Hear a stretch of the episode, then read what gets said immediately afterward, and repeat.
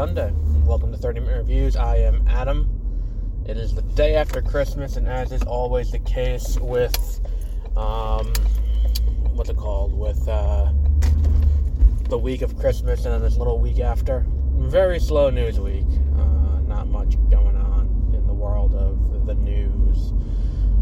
Um, so, but there is one big story that I think I missed um, because I had it on my list and I think I missed it.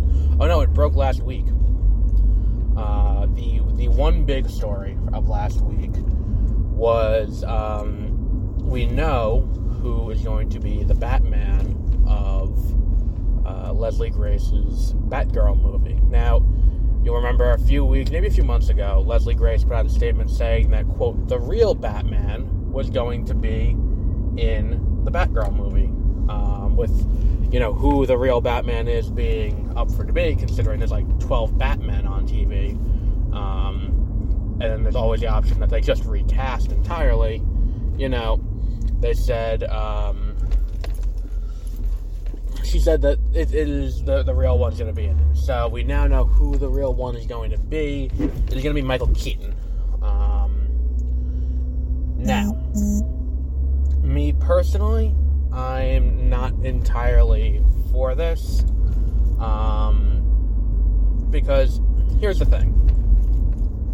I, I I want characters to have their chance to shine, and, and for new characters to not be overshadowed by nostalgia trips. And I'm gonna put a spoiler warning here because I want to address, you know, why it's different for No Way Home than it is for both The Flash and for Batgirl. Because No Way Home, you know, hangs its hat, or mask, figuratively, on the fact that there are a bunch of, you know, villains from across movies. There's one villain per movie. Um, with Green Goblin, um, Doc Ock, Sandman, um, and then uh, Lizard and Electro showing up. Um, a Sinister Five, if you will, um, showing up to do battle against um, Spider-Man from the MCU, and then both the Sam Raimi Spider-Man, Tobey Maguire, and Andrew Garfield, um, the Spider-Man from the Amazing Spider-Man movies. And you know, here's here's the thing.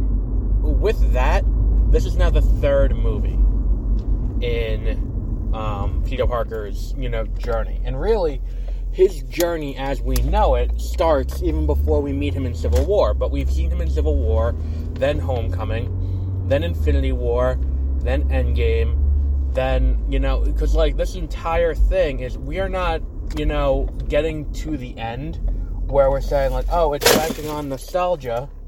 Sorry something fell off my seat into my uh, sandwich from the other day. Well sandwich tray. Um and you know we- we're not banking on nostalgia we are you know it's it's it's yeah we're doing that here um and I think a lot of that decision had to do with the pandemic, as like this will be the movie that got people back in theaters, and, and it worked because it's the number one, two, uh, number two movie of, of all time in the opening weekend. Um, it does have a bit of a drop off, but that was to be expected due to the pandemic. So like it, it, it is one of those things where it's like, yeah, this worked, but they built to it. Um, yeah, they may have introduced the multiverse and all of that in this one movie, but narratively we understand it and narratively it's come from there it's not like with this stuff you know we haven't had a chance to develop this barry allen in the flash movie you know we like we're jumping right into flashpoint without being like okay so here is who barry allen is barry allen is a good person because this happened this happened this happened and he's not going to let that affect him and he's still going to become the good person become the hero um, because at its core, for that movie to work, you, you do need um, what's it called? You do need um, the relationship between the Flash and the Reverse Flash to have been established. Like that's why they don't jump in with Flashpoint even at the end of season one of the show, where they have the chance to do that, where Barry is given the option to go back in time and save his mother's life, and he gets to the pat and he gets to that point and future him waves himself off because he knows what's going to happen. And you know they don't not giving that opportunity to develop is a major hindrance. It's a major, major hindrance to telling the story um, because they're more committed to getting the, you know, the nostalgia trip of other characters coming in. Like it's the same thing with like you know, Multiverse of Madness will almost certainly feature more cameos from other people, be it you know someone from the X Men universe, someone from the old Fantastic Four movies, you know there, there's a there's a solid chance that we get someone from the um, from from even tra- um, Trank's Fantastic Four movie. Like there are plenty of options here, plenty of options that, that are on the table, and um, but the thing is, we've established them. We're not jumping right in with this, and, and yeah, I think there's a solid chance that Multiverse of Madness could be bloated, especially after we saw the trailer. Um, the trailer was formally released online, where you know we see America Chavez showing up, we see um, uh, like Wanda's there, and, and, we have to deal with all that. And I think the trailer is misdirecting us a little bit about how um, uh, what's it called? About how Wanda's not actually going to be the bad guy, and he's looking for Wanda for help. I, I think that's a bit of a misdirect. Um, and I think that you know Strange Supreme is there too, but he's not going to be the bad guy either. Um, but yeah, I, I guess I feel like this is a I don't want to say missed opportunity because a missed opportunity implies that we know the outcome of this. But the thing is, it's like, you know, I think it speaks to a lack of faith that Warner Brothers has in the IP. Um, and because it it doesn't have like like because there's no if there was faith that this movie would do well and be able to stand on its own two feet without having to worry about um, you know without having to worry about the the impending loss of you know like what would happen if people don't go and see it. It's like the michael keaton of it all is them saying we think we need someone else here to draw viewers in um, which speaks more to the perceived strength of the script and the perceived strength of everything else going along with it than it does about, you know, the movie's quality. And it, I think it's going to leave a lot of people with a um, with a weird taste in them. I know it. I know it, it makes me a little bit hesitant now, where I'm like, well, how like if this movie could stand on its own, we don't need to make this into Batman Beyond. And and you will remember that I've been saying a Batman Beyond movie with Michael Keaton and um, as uh, as Bruce Wayne and uh, Timothée Chalamet as Terry McGinnis would be great. I would watch that movie. And if they go that route with this, then that's fine. And but the thing is, those are two different characters. Like, there's a difference between Terry and and, um, and uh, uh, Barbara Gordon. Like, they're not interchangeable.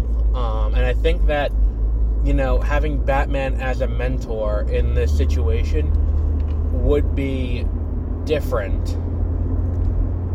Only because it's like her dad, you know, like the, the tragic stat backstory behind Terry McGinnis is, is similar enough to Batman, where he's like, I can't in good conscience say to this kid, don't do what I did. So it's in my best interest to do what I can to keep them alive but I think that in a world where, like, if he's going to take on that role to Barbara Gordon, I feel like that is a little bit irresponsible of him. Um, I mean, look, I'm going to watch it anyway. It's going to HBO Max. I think it's going late next year to HBO Max. I'm going to watch the movie. Um, but I, I feel like if they had confidence in this script, they wouldn't have put, they wouldn't have gone out of their way to put, um, Michael Keaton in this movie. Because um, I think that had that been the case, and they were like, "Oh, this is 100% going to be, you know, the the best. This is going to be a great movie, and this is going to be able to build a franchise on the back of." I feel like they they would have just been like, "Okay, so here is Batgirl. Enjoy Batgirl, and and you know." It, you will like this movie. It is, you know, it is a Batgirl movie. Um, I I think that that's a failing on the part of this movie if they don't. Um, what's it called? If they don't put if they if they do that in that way. So I don't know, but that that's my that's in my general feeling about this in general. Where it's like back when Batman v Superman came out and it made eight hundred million dollars, someone did a mock up of like fake um like uh, posters for or fake logos like Batman v Superman, but for all of the uh, other characters, um, to be like, oh, and here's how they're to insert Batman into every other movie, and I'm just like, you know, we don't need necessarily to have Batman in every other movie. It's funny, but that's not going to happen, and, and yet here we are. We're Bat. I mean, look, I think that if they did a Batgirl movie and Batman was not there, it would have been a little bit weird, but Batwoman made it work. Like if Batwoman can make it work, why can't Batman? Why can't Batgirl make it work? Um, and, and, like the, the, amount of things they've done on TV without being able to reference the the characters, have the characters on screen. It's been two seasons to have Batman be on screen in um, on Titans, and and Titans, um, you know, has Nightwing in the lead role, and you know, there's there's a recurring character of. Um, who's recurring in that? Um, uh, uh, Jason Todd's recurring on that show. So, you know, there there are plenty of you know ways to do that. It took them five seasons to even reference Bruce Wayne as a human being on Arrow, which is like the most obvious thing. Like where it's like they don't reference Wayne anywhere. I mean, I think it's briefly mentioned on the Flash when they do like the the, the newspaper as like Wayne Tech or um, or like Wayne Corp is buying out um, what was it called? Uh, Queen Consolidated or some bullshit like that. But I, I don't feel like you know you, you, don't necessarily need to build a franchise on the back of you know the Batman. Um, especially just let the character. Because The thing is too, it's like they're not putting Michael Keaton into the Batman. They're not putting Michael Keaton into um, you know other movies like that. Like Shazam didn't have a Batman. Um, there's a batarang in the movie, but that wasn't a selling point of the movie. Um, it's like if you're doing that for for that character, then why why do we need to do this? Um, so so yeah, I'm I'm hesitant to be able to say one way or the other what's going on there is good. Um, but speaking of casting other um, Justice League members in movies, they did just add a major cast member to uh, Shazam, uh, according to reports. Apparently, um, and, and, it makes sense when when we think about what this movie's about. It would have been a little bit weird if you know this character wasn't about Shazam: Fury of the Gods. It deals with Greek gods. I think Hespera's in it, Calypso. Um, Rachel Zegler is playing a third one, um, who they haven't named yet. But in that world, there is a DC character who is in that same world who is very much tied to the Greek gods. And I think that if they don't show, if this person didn't show up, it'd be a little weird. Uh, and that person is um, uh, Wonder Woman. Um, and allegedly, Gal Gadot has been added to the script. But the thing is, that makes sense. And it's not like, you know, they're bringing back Lynda Carter to do that. It's not like, and it's not, again, Lynda Carter is going to be in Wonder Woman 3, but Lynda Carter is not was not in Wonder Woman 1 to take the spotlight away from the new character. And that's kind of the big deal here. It's like you are taking the spotlight off of the main character, putting it onto a what what, what could probably be a glorified cameo but you know for for whoever it is showing up for the for the day or two of work and, and doing that. Now I don't know how big of a role Lynda Carter's going to have in uh, in Wonder Woman three, but you know it, it, it would be if in one she was there it's like it's the same thing with like ghostbusters afterlife where you know that the the original ghostbusters show up to to to solve the problem at the end and i'm like yeah you know all of those who yell about oh it's poor writing anytime there's a woman character like you have a literal deus ex machina when the fucking original ghostbusters show up to solve the save the day but that's okay because it's three old guys who, who you saw uh, 40 years ago in a movie. Um, so yeah, so I don't know. It's I, I'm okay with some aspects of this. I'm not okay with other aspects of this. Um, like you know, I'm gonna watch the movie anyway, but I feel like I wanted to get my point across that we we like we're in this kind of weird time where nostalgia is selling, um, and nostalgia can be distilled and bottled in a in a in a unique way. Um, and and while that's possible, um, we're going to be getting these movies where like, oh, and here's someone from your childhood back again. Um, and if, if Adam West was still alive, you can bet your ass he would have been there.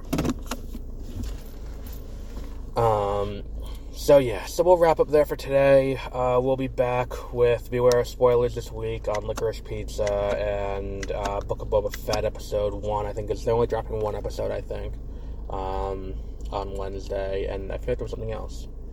Um, it's a slow week, so I might see one more movie and then do the year in review. Um, so until then, have a great rest of your week.